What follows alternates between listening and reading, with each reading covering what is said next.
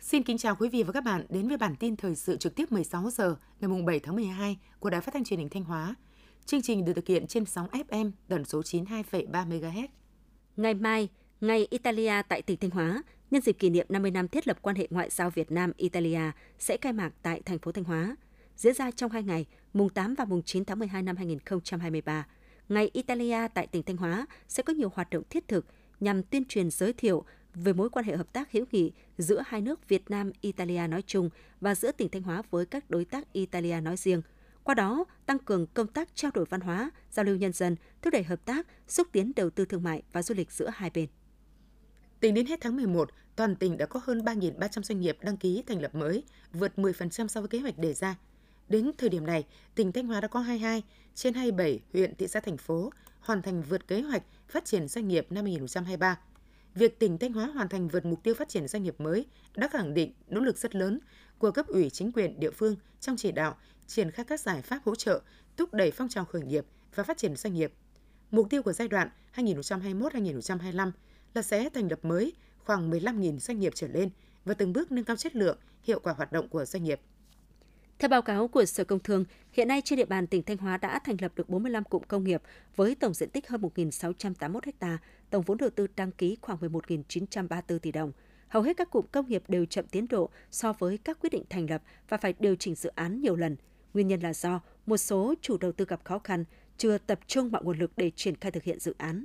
Bên cạnh đó, nhiều dự án gặp vướng mắc về thủ tục hành chính của cơ quan quản lý nhà nước, vướng về giải phóng mặt bằng, chuyển đổi đất nông nghiệp do vướng quy hoạch khác và nhiều quy định phức tạp, thậm chí trái chiều giữa các luật cũng góp phần rất lớn vào làm cho việc đầu tư cụm công nghiệp chậm tiến độ. Dự án Flamingo Ibiza Hải Tiến nằm ở ven biển huyện Hoàng Hóa, kết nối với Sầm Sơn, trở thành giải du lịch ven biển lớn nhất miền Bắc, nơi đón hàng chục triệu lượt khách mỗi năm. Dự án có vị trí đắc địa với ba mặt sát biển, gần các điểm kết nối giao thông trọng điểm của tỉnh Thanh Hóa. Flamingo Ibiza Hải Tiến được phát triển theo mô hình Ibiza, hòn đảo tiệc tùng lớn nhất thế giới, với tổ hợp tiện ích nổi bật như công viên ánh sáng, phố đi bộ, công viên vui chơi giải trí sôi động, thiên đường mua sắm, khu check-in, phố ẩm thực. Đặc biệt, trung tâm khoáng nóng onsen, quần thể kiến trúc Flamingo Flower and Forest in the Sky và Flamingo Art Color Design hứa hẹn mang đến cho Hải Tiến một diện mạo mới, trở thành tâm điểm thu hút khách du lịch. Sáng nay, ngày 7 tháng 12, Ủy ban Mặt trận Tổ quốc tỉnh và Ban Từ thiện xã hội Phật giáo tỉnh, các chư tăng Phật tử trong tổ Đình Thanh Hà đã đến thăm và trao tặng quà cho các em học sinh nghèo cận nghèo xã Lương Sơn, huyện Thường Xuân. Để kịp thời hỗ trợ cho các em học sinh nghèo, cận nghèo của xã, Ủy ban Mặt trận Tổ quốc tỉnh, Ban Từ thiện xã hội Phật giáo tỉnh, các chư tăng Phật tử trong tổ Đình Thanh Hà đã trao tặng 650 xuất quà, mỗi suất trị giá 500.000 đồng, gồm 200.000 đồng tiền mặt và một áo ấm đồng phục, vở, đồ chơi, quà, mỗi suất trị giá là 500.000 đồng. Các em học sinh trường tiểu học Lương Sơn 1, Lương Sơn 2 và Trung học cơ sở Lương Sơn. Tiếp theo là những thông tin trong nước. Theo báo cáo của Bộ Kế hoạch và Đầu tư, tính đến ngày 20 tháng 11 năm 2023, tổng vốn đăng ký cấp mới điều chỉnh và góp vốn mua cổ phần, mua phần vốn góp của nhà đầu tư nước ngoài đạt gần 28,85 tỷ đô la Mỹ, tăng 14,8% so với cùng kỳ, tăng nhẹ 0,1 điểm phần trăm so với tháng 10 năm 2023. Ngoài vốn đầu tư điều chỉnh giảm, thì vốn đầu tư mới vẫn tiếp tục tăng hơn so với cùng kỳ. Bên cạnh đó, ước tính các dự án đầu tư nước ngoài đã giải ngân được khoảng 20,25 tỷ đô la Mỹ, tăng 2,9% so với cùng kỳ năm 2022, tăng nhẹ 0,5 điểm phần trăm so với tháng 10 năm 2023. Những số liệu này đã thể hiện khá rõ Việt Nam vẫn là khu vực hấp dẫn để thu hút vốn đầu tư nước ngoài.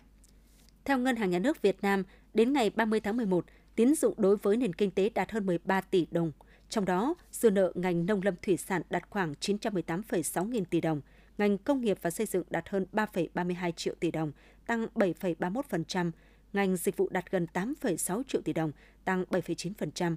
Mức tăng trưởng tín dụng còn thấp trong khi dư địa mở rộng tín dụng còn rất lớn. Lãi suất mặc dù đã giảm, song vẫn còn cao so với khả năng chi trả của doanh nghiệp. Nợ xấu có xu hướng gia tăng và tiềm ẩn rủi ro an toàn hệ thống. Tập đoàn Hòa Phát cho biết sản lượng tiêu thụ thép tháng 11 của doanh nghiệp tăng 12%, riêng thép xây dựng, thép chất lượng cao tăng 21% so với tháng 10. Đặc biệt, khu vực phía Nam tăng 47% so với tháng trước. Hòa Phát cho rằng thị trường thép xây dựng trong nước tăng do bắt đầu vào mùa xây dựng và một phần đến từ các giải pháp thúc đẩy giải ngân vốn đầu tư công. Nhiều người dân đang lo ngại việc yêu cầu các cây xăng xuất hóa đơn điện tử theo từng lần bán hàng sẽ gây lãng phí và ách tắc.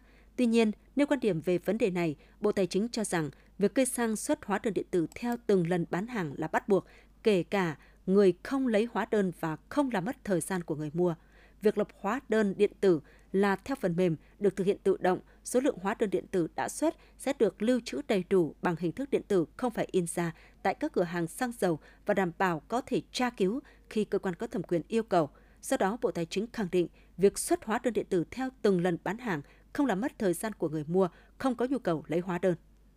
Theo Bộ Công Thương, giải pháp kích cầu quan trọng hiện nay chính là gắn khuyến mại với bình ổn thị trường. Đã có nhiều phương án bình ổn dịp cuối năm và Tết như tăng dự trữ hàng hóa 20 đến 30%, tăng sản phẩm vừa túi tiền, mua sắm Tết sớm để tiết kiệm. Ngoài khuyến mại kích cầu để bình ổn thị trường, các nhà bán lẻ cho biết hàng Việt sẽ vẫn chiếm ưu thế trong giỏ hàng Tết năm nay khi có 80%, thậm chí 90% hàng hóa trên quầy kệ là hàng Việt.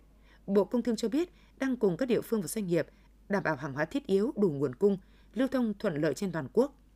Thông qua 32 đợt đấu thầu trái phiếu chính phủ và trái phiếu chính phủ được bảo lãnh, tổng giá trị trái phiếu huy động được gần 32.000 tỷ đồng, tăng 68,38% so với tháng 10 năm 2023.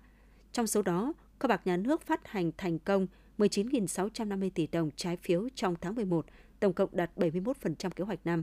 Ngân hàng Chính sách Xã hội phát hành thành công 12.300 tỷ đồng trái phiếu, lũy kế 11 tháng đạt 87,27% kế hoạch phát hành năm 2023.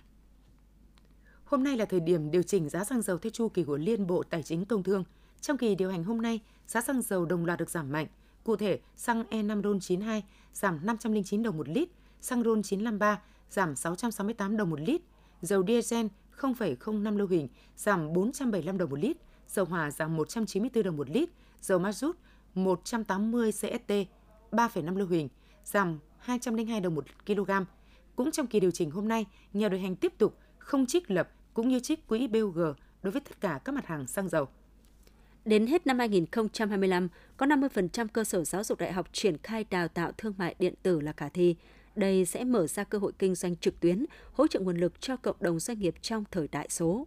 Báo cáo đào tạo thương mại điện tử năm 2023 được Hiệp hội Thương mại điện tử Việt Nam xây dựng từ số liệu khảo sát từ 238 cơ sở giáo dục đại học trong cả nước từ tháng 8 đến tháng 10 năm 2023.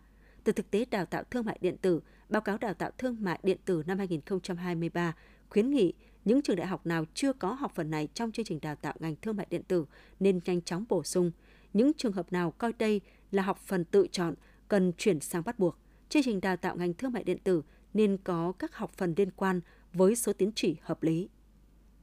Thông tin từ Bộ Ngoại giao ngày 7 tháng 12 cho biết, tiếp tục các nỗ lực bảo hộ công dân tại khu vực phía Bắc Myanmar – trong các ngày mùng 5 và mùng 6 tháng 12, Bộ Ngoại giao cùng Bộ Công an và các cơ quan đại diện Việt Nam ở địa bàn đã tổ chức thêm 6 chuyến bay đưa công dân về nước.